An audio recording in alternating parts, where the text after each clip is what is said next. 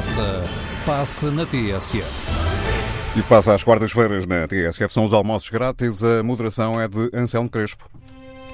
E esta semana com uma convidada especial, eh, em vez de Carlos César, que por motivos pessoais eh, não pode estar presente nos almoços grátis desta semana, temos o prazer de ter connosco a Alexandra Leitão, ela é Ministra da Modernização do Estado e da Administração Pública. Temos também o nosso convidado todas as semanas, David Justino, para uh, mais uma semana com uma emenda muito recheada para além do processo de desconfinamento, uh, de uma pandemia que ainda não dá sinais de querer abrandar.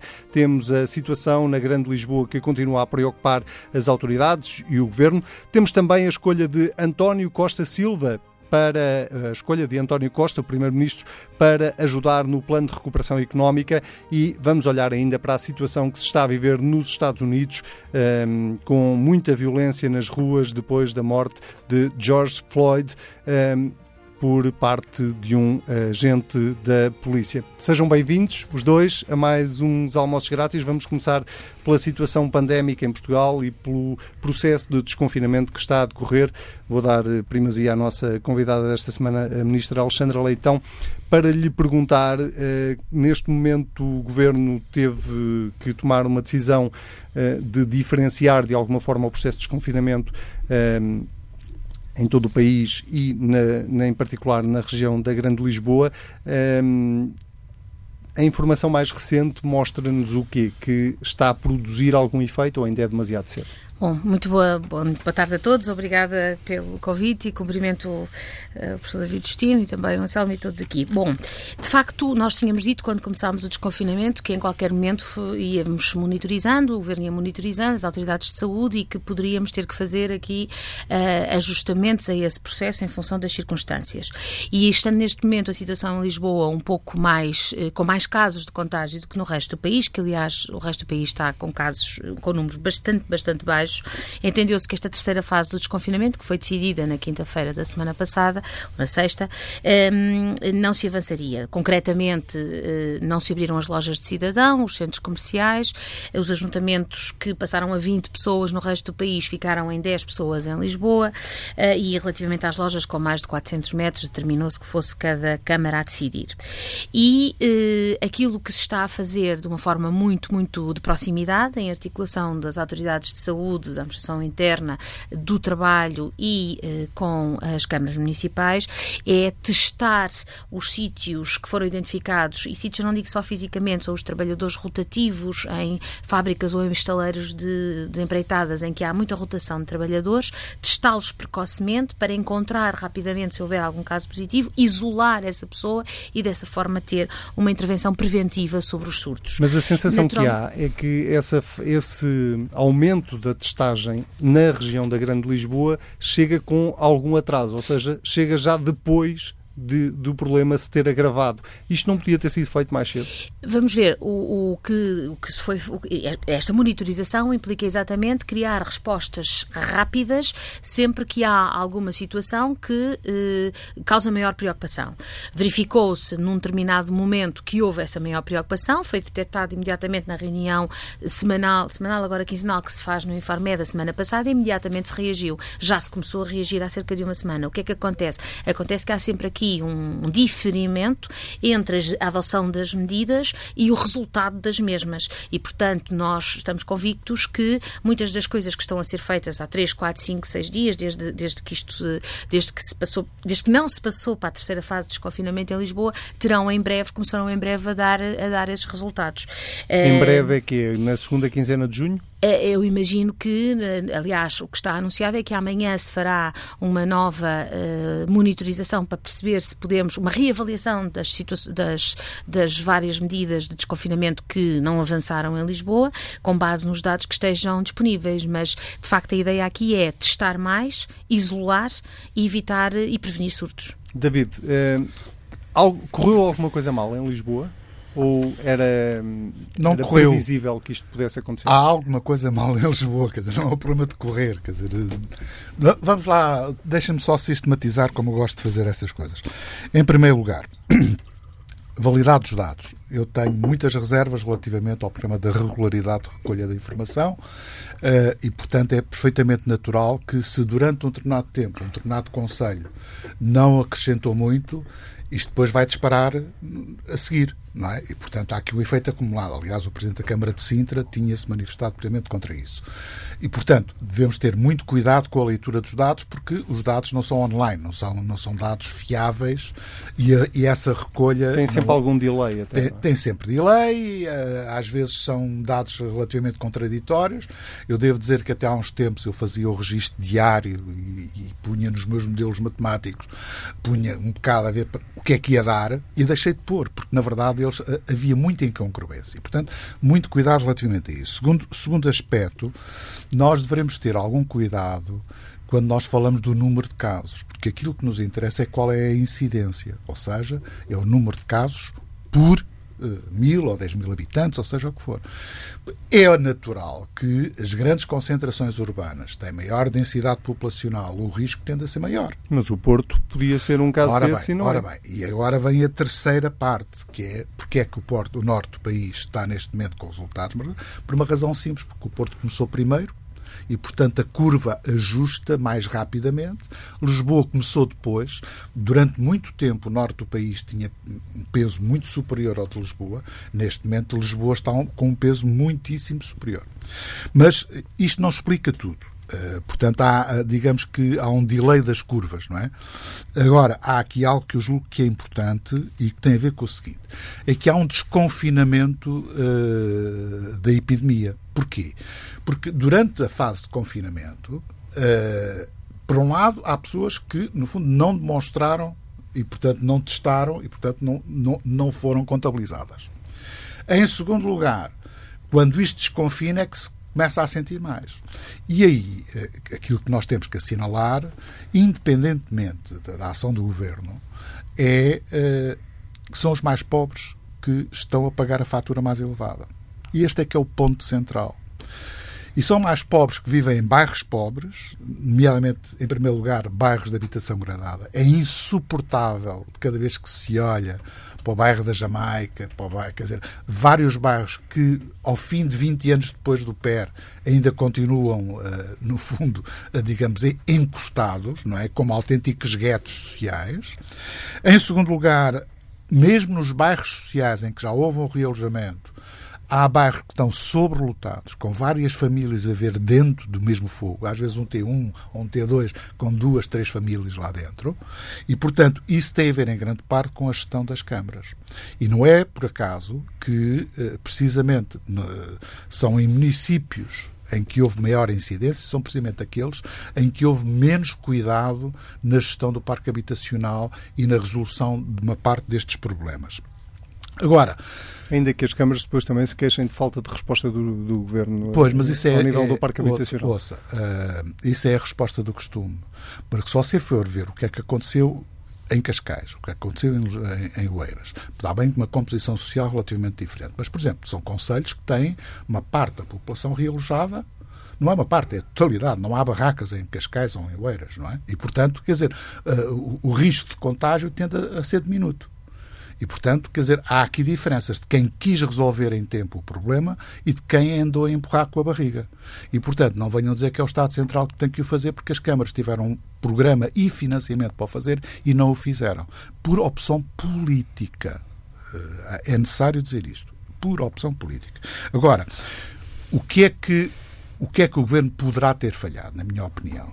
É não ter identificado que estes eram, eh, digamos, focos potenciais de risco. É, é, o único caso em que eu posso fazer a crítica à Direção-Geral de Saúde, dizer assim, tal como se atrasaram na resposta, por exemplo, ao problema de, dos lares de idosos, não é? Houve claramente um atraso relativamente, digamos, a estas situações que são mais problemáticas. Depois, há um outro caso, por fim, que é os jovens, que é o desconfinamento e, portanto, leva precisamente a fazer os ajuntamentos junto às bombas de gasolina, a fazer, fazer parques de e raves, etc, etc. A proibir Bom, a venda de bebidas alcoólicas. Essas estão identificadas. Uh, agora, é necessário é conter e aí as forças de segurança têm que ser, claramente, têm que ser muito determinadas a resolver o problema. Sra. Ministra, quer acrescentar sim, alguma sim, coisa? Sim, aqui uma nota. Eu, eu uh, concordo com o que disse o Justino, que uh, as crises, sejam elas pandémicas ou de qualquer natureza, nunca são democráticas. As crises são sempre uh, momentos em que se agudiza, que se agudiza a assimetria social e, e, a, e, a, desigualdade.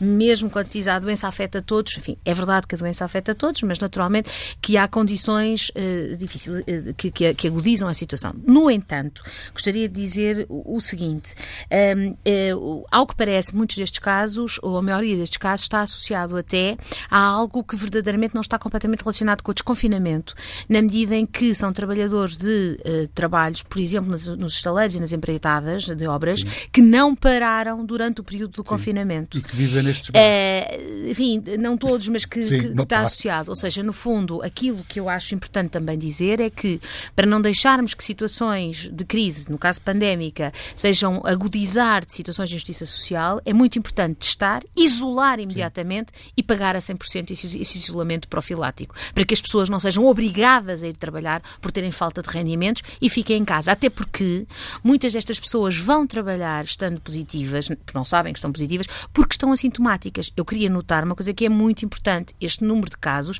não, tem, não se tem traduzido no aumento da pressão sobre o Serviço Nacional de Saúde, porque Sim. são casos de pessoas relativamente jovens que, eh, em muitos casos, assintomáticas ou com pequeníssimos sintomas e, portanto, do ponto de vista da pressão sobre o Serviço Nacional de Saúde, dos cuidados intensivos, temos 60 e tal camas em cuidados intensivos ocupadas, isso não está a acontecer.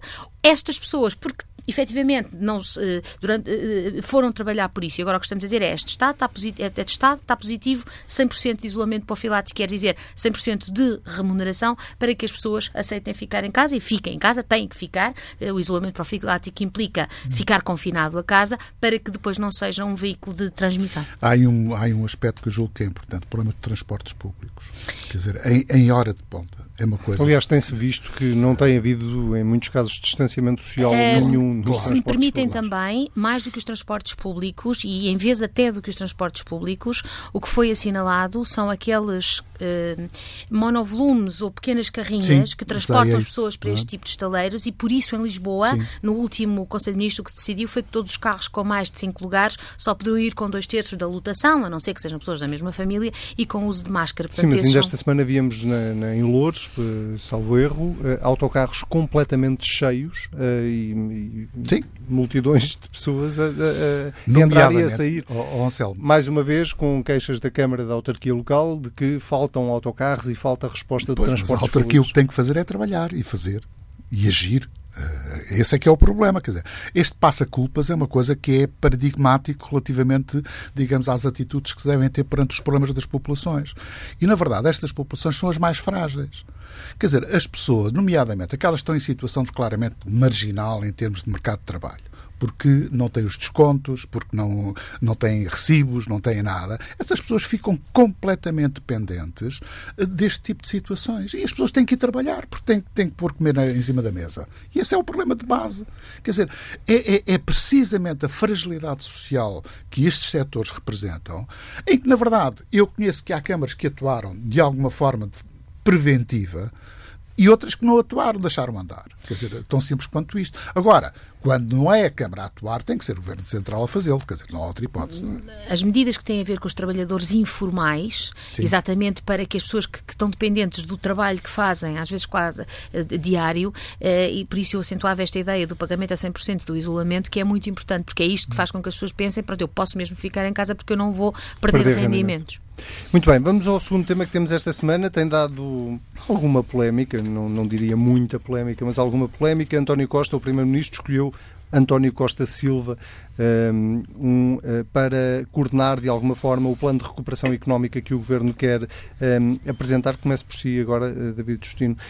houve algumas críticas até do próprio PSD ao facto de, de se ter criado aqui a figura do para-ministro um, dizendo o próprio Rui Rio que, que, quando fosse para discutir politicamente claro. só aceitaria discutir com o ministro. Mas eu queria começar por aqui. Isto não é inédito. António não. Borges uh, não foi também uma espécie de para-ministro? Não, foi, foi, e o, o doutor António Costa, na altura, na quadratura do círculo, foi, revelou um, Muito crítico. um traço de indignação. Não, é, não era só crítico, era de, estava perfeitamente indignado com a situação. Não é? E por isso é que não se percebe muito bem como é que faz precisamente a mesma coisa. É que nem há, nem há grandes diferenças entre uma solução e outra. Não, é precisamente a mesma coisa. Deixem-me só dizer o seguinte.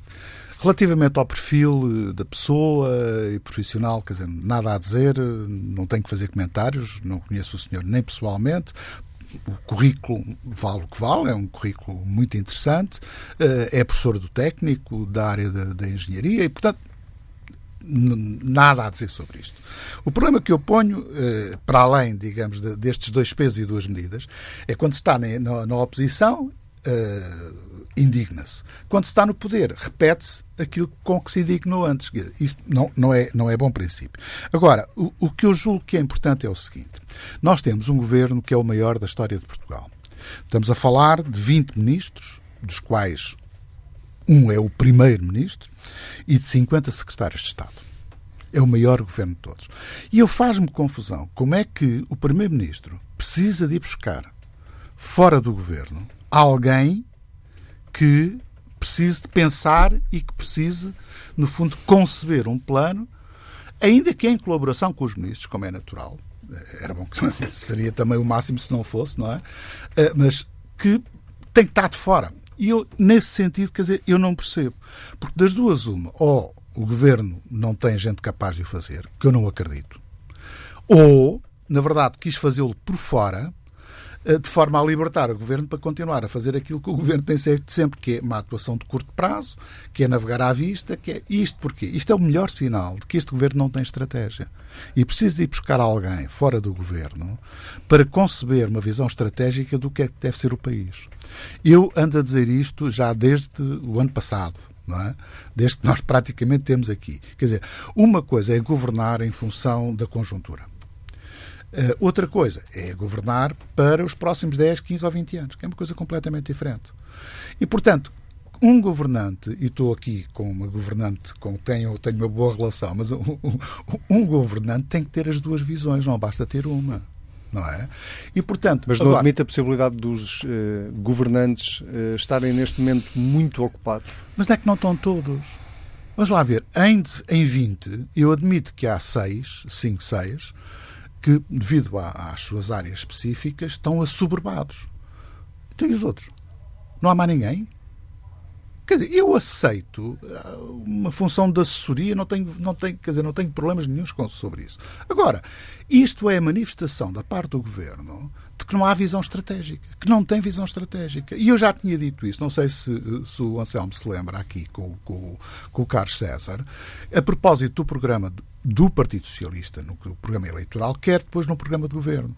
É um programa para navegar à vista, não é um programa para poder ter grandes opções ao nível daquilo que são, digamos, eh, enfim, aquilo que são reformas estruturais e aquilo que são, no fundo, visões de médio e longo prazo. É claro que se nós queremos que venham os tais não sei quantos mil milhões para Portugal, vamos ter que fazer essas reformas estruturais.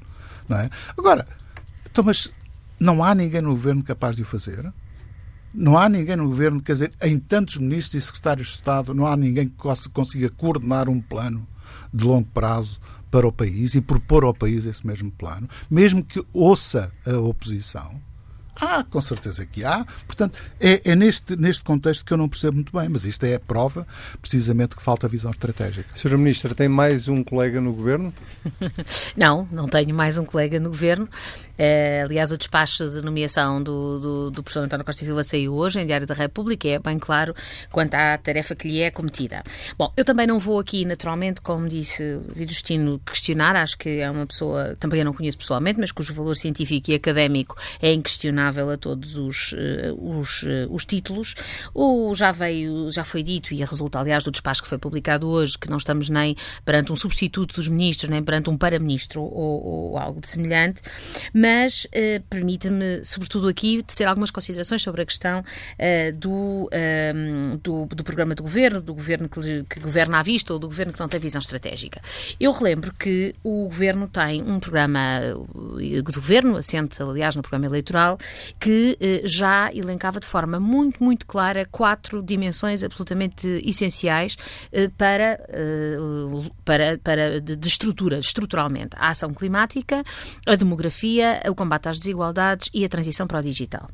Se nós olharmos, estas são as quatro áreas em que tanto quanto já é público sabermos, se inscrevem muitas uh, desta estratégia que agora uh, também está a ser pensada. A questão das energias renováveis, a questão também do interior que já foi falada, a transição para o digital. Portanto, isto era algo que estava no programa do governo, uh, no programa eleitoral do Partido Socialista e que está no programa do governo, inclusivamente com a criação de ministros coordenadores para algumas destas áreas e também, permitindo-me aqui também referir que muito tem sido feito já em matéria, por exemplo, de transição para o digital. É, aliás, aliás, isso que tem permitido, ou que permitiu que muito recentemente, neste rápido confinamento que tivemos que fazer em dois meses, as coisas, apesar de tudo, tenham em grande parte continuado a funcionar. Então, para que é que precisam e, portanto, de um para-ministro? E, portanto, aquilo que, enfim, eh, não é um para-ministro, é alguém que, pela sua competência científica, técnica, académica, se entendeu que poderia ajudar eh, a fazer aqui um, um programa transversal que depois, naturalmente, serão, obviamente, os ministros a coordenar, a executar, a negociar,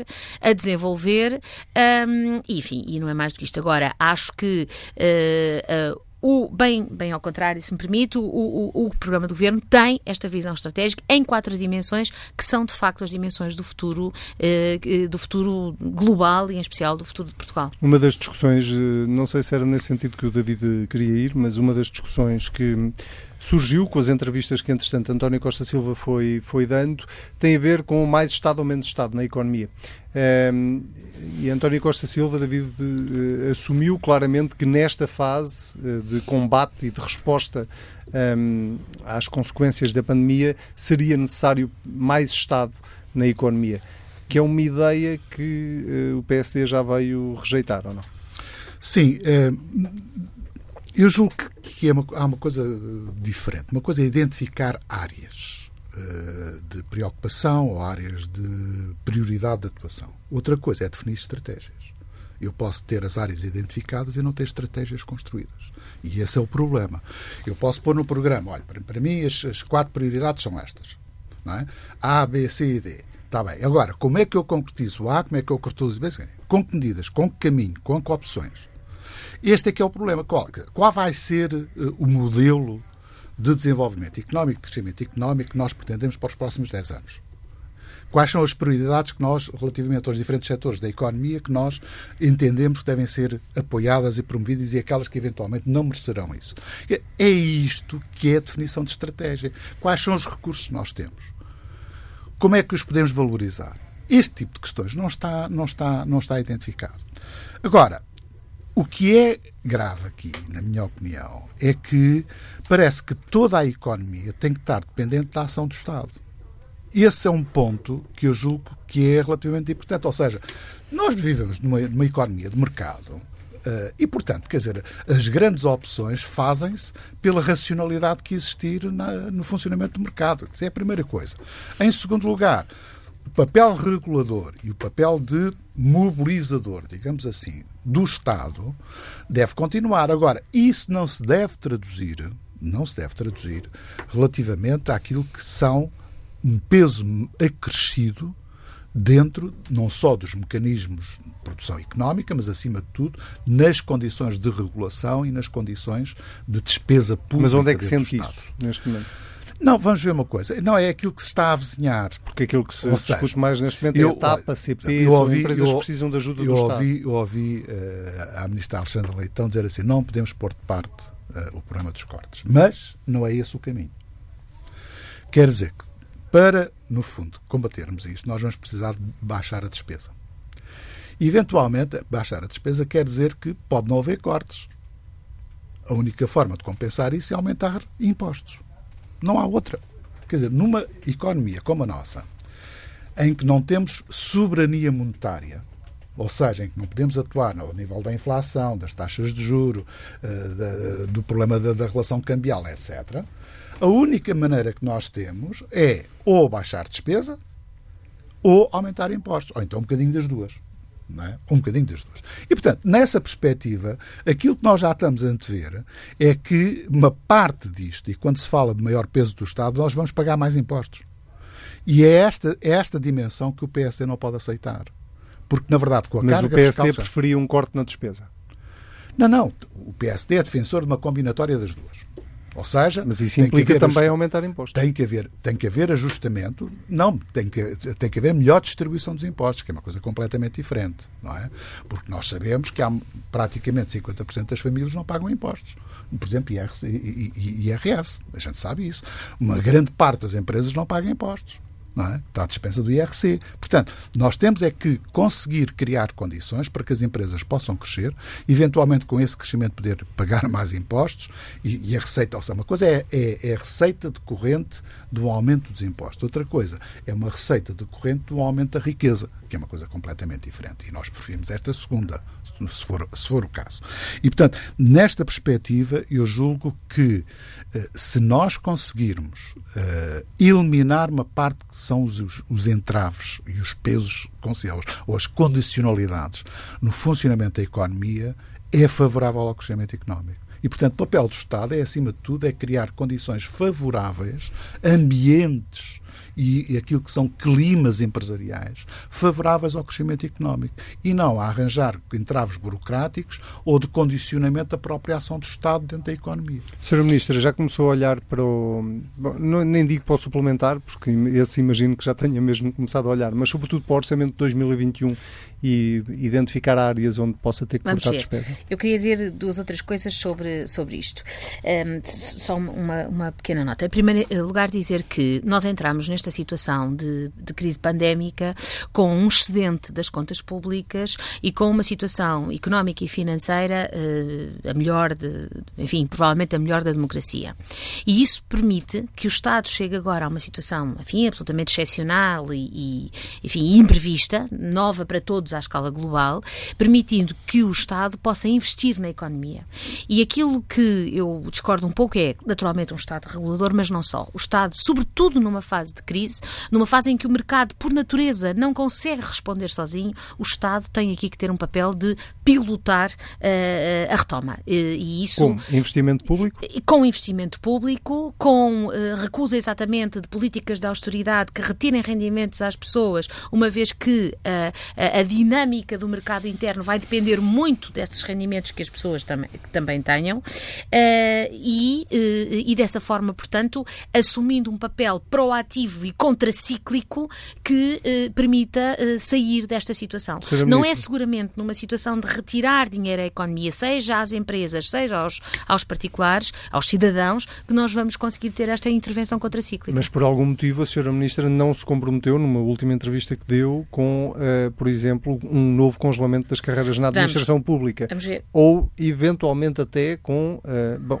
não haver aumentos, já tinha sido uma coisa mais ou menos assumida logo no início desta pandemia, a partir do próximo ano mas ou até com cortes, ou seja, a senhora ministra não diz nunca. O que eu digo uh, em diversos momentos é que não é o caminho que vamos seguir porque exatamente o caminho que pretendemos seguir é um caminho de reposição de rendimentos, não é seguramente o caminho que vamos seguir no orçamento suplementar e no programa de estabilização económica e social.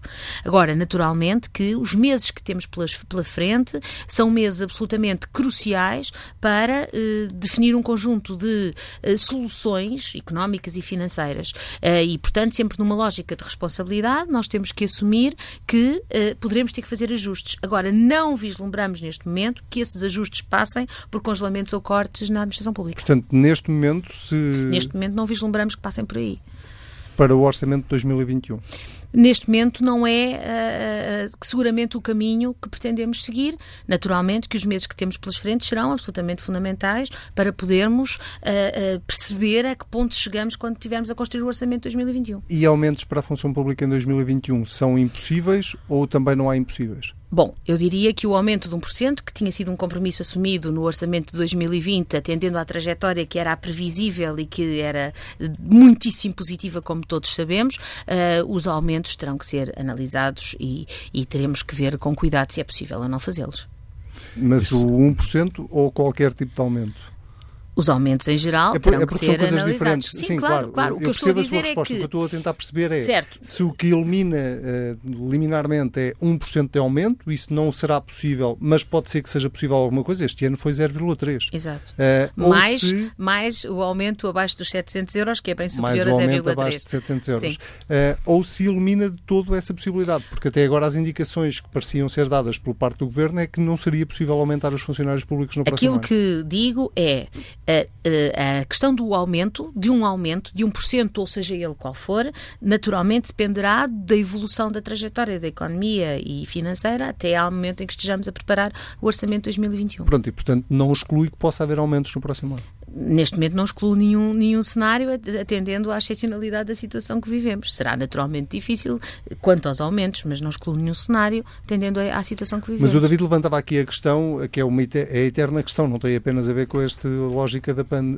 com, com esta situação da pandemia, que tem a ver com esta dicotomia entre cortar despesa ou aumentar há aqui impostos. Um elemento, certo, há aqui um elemento adicional que também faz parte da incerteza da equação, que é a questão da, do, do, do, do suporte financeiro que virá da União Europeia. Eu acho que vai ser absolutamente essencial perceber exatamente as condições de, dos, dos, valores, que são muito, uh, uh, enfim, significativos, que estão neste momento a ser uh, trabalhados e já anunciados pela União Europeia. E eu diria que essa pode ser o fator da equação e, e será muito bom para Portugal, para a Europa e para a própria construção europeia e até para evitar populismos crescentes contra a União Europeia, eu que sou uma defensora da União Europeia e da pertença de Portugal à União Europeia, dizia eu que esse fator, esse fator dinheiro da União Europeia e as e, e, quais as condições a ele associados, pode, vai ser o que aqui vai fazer uma enorme diferença. E a definição e é de estratégias e a definição de estratégias onde pôr o dinheiro é absolutamente crucial nos meses que nos chegam. E é também isso que a faz não excluir aumentos também, no próximo ano. Mas esta questão de cortar despesa ou aumentar impostos, independentemente do dinheiro que vier de Bruxelas, independentemente, entre, entre enormes Sim. aspas, obviamente, um, há aqui uma necessidade de ajustamento, a senhora Ministra acabou de o, de o, de o admitir. Uh, esse ajustamento poderá ser feito da forma que o David dizia, uh, um bocadinho dos dois lados, ou uh, se o Governo tiver que escolher, tem claramente um dos lados. Uh, Eu diria que escolhido. qualquer ajustamento que eventualmente tenha, tenha que ser feito terá sempre que seguir um critério de equidade. Uh, e é sempre com essa intenção que, que, que, que se aplicará aquilo que for preciso aplicar, se alguma coisa for preciso aplicar. Mas da mesma forma que não exclui aumentos para a função pública, também não pode excluir aumento de impostos. Ai, eh, enfim, não estou a falar sobre aumento de impostos, não, estão na, na não estou a falar disto, estou a falar da função pública, que é a minha área, quanto à matéria dos impostos, não estou, não estou a pronunciar. É, e remeto para, aliás, para as declarações do Sr. Primeiro-Ministro em matéria de recusa da austeridade, que é, são aquelas em que também me revejo. David, eh, o PSD, nem de propósito, hoje apresentou de manhã o seu, o seu pacote de medidas para, para a recuperação económica. Aliás, Rui Rio já tinha dito que era um contributo que, que, que o PSD queria dar ao próprio governo para eh, este trabalho que está a ser feito e retoma uma das medidas que eh, já, já é histórica quase no PSD, que é uma baixa do IRC. Ora, eh, só falta perceber exatamente em que medida é que isso uh, pode ter um impacto real, tendo em conta aquilo que o David dizia há pouco, que é, há pouquíssimas empresas a pagar Sim. IRC em Portugal. Um, ehm, Vamos ver, vamos ver como é que se pega aqui no, no problema do IRC. Uh, eh, mas antes, uh, relativamente à ideia da austeridade, há dois tipos de austeridade. Há uma austeridade por via de cortes na despesa ou há uma austeridade com base no aumento de impostos. Não deixa de ser austeridade à mesma, porque no fundo estão a reduzir rendimento disponível, para todos os efeitos. O governo só não assume nenhuma nem outra neste momento. Claro que não, mas quer dizer, quando, mas quando se fala em austeridade no tempo Passos Coelho, foi por causa de cortes na despesa.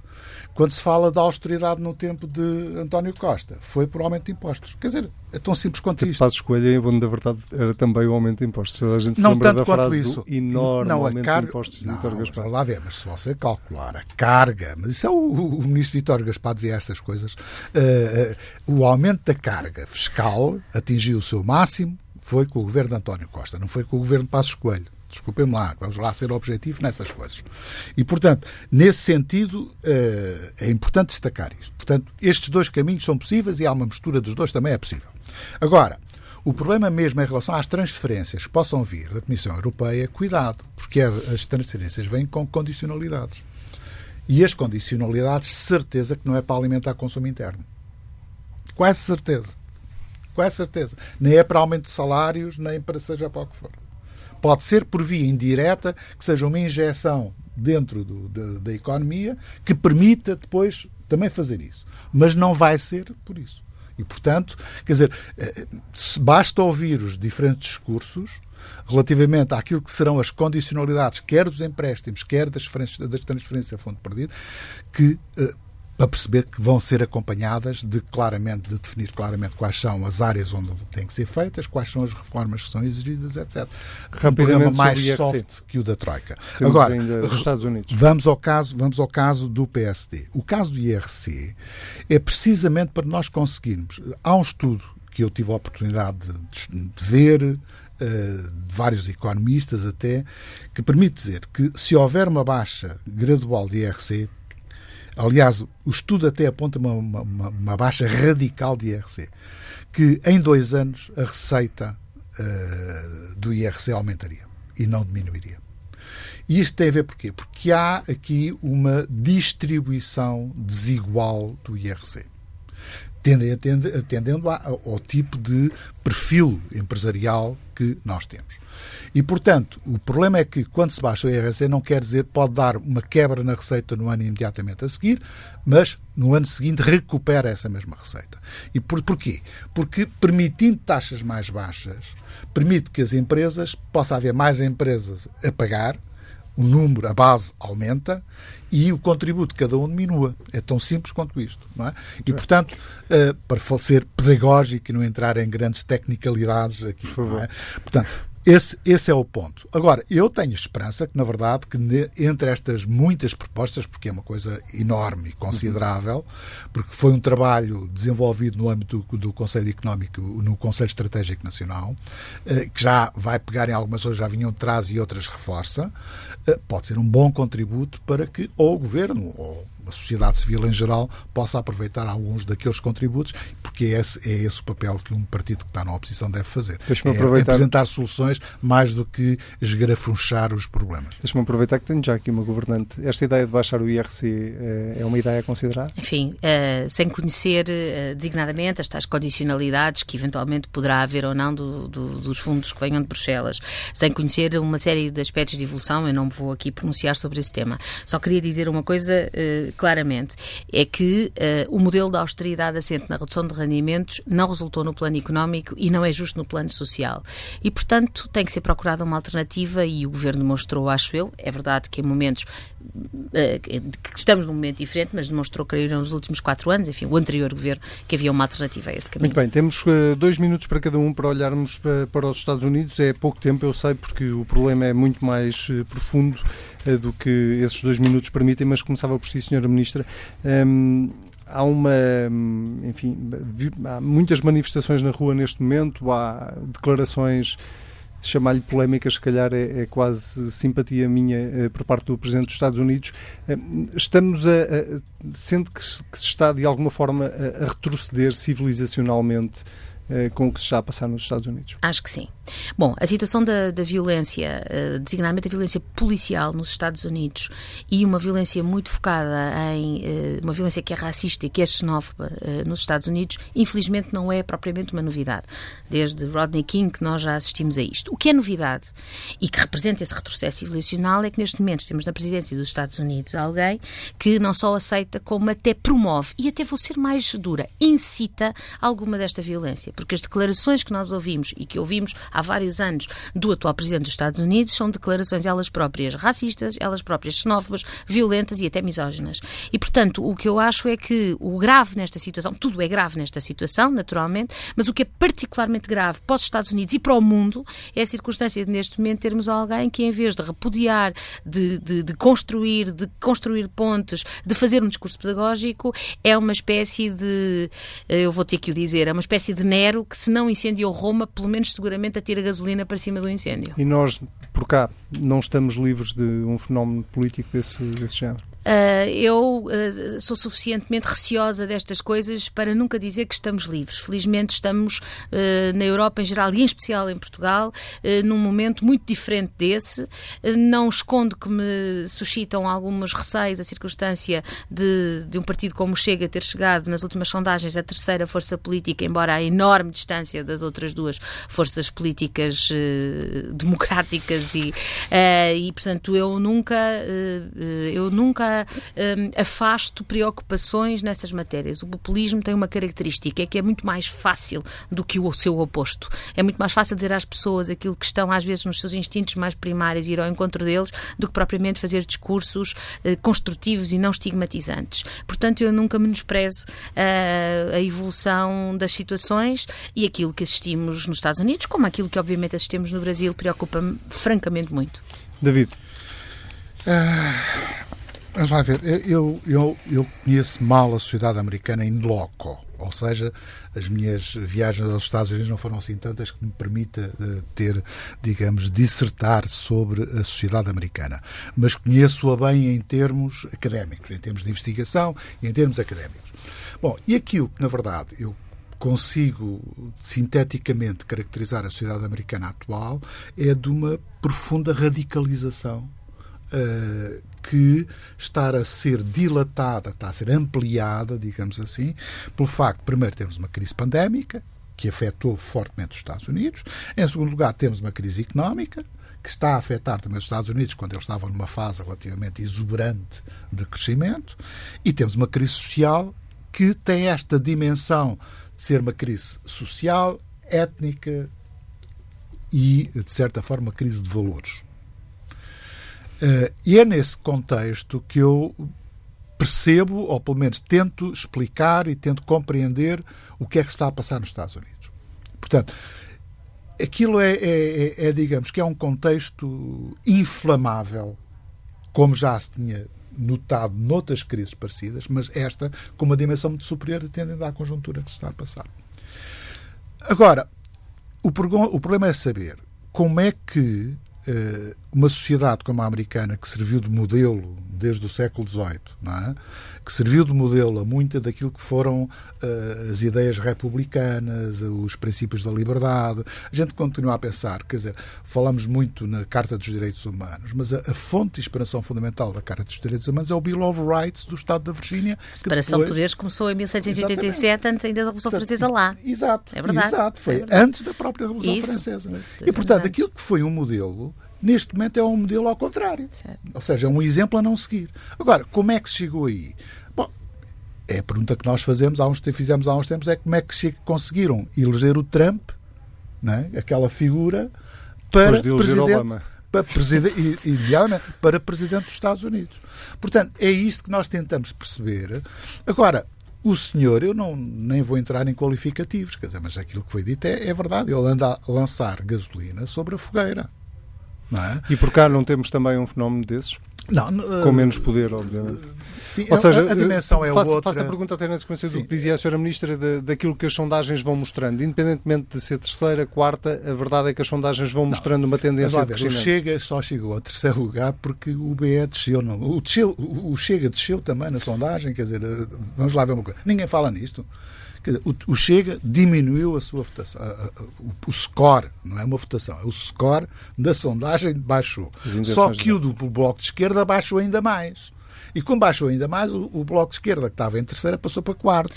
Quer dizer, ouçam, não vamos pôr as coisas no seu devido lugar. Há uma coisa que ninguém diz, é que PS e PSD, que são os dois uh, partidos do arco da governação, embora este princípio já tenha sido subvertido, mas uh, os dois princípios são 70% do eleitorado.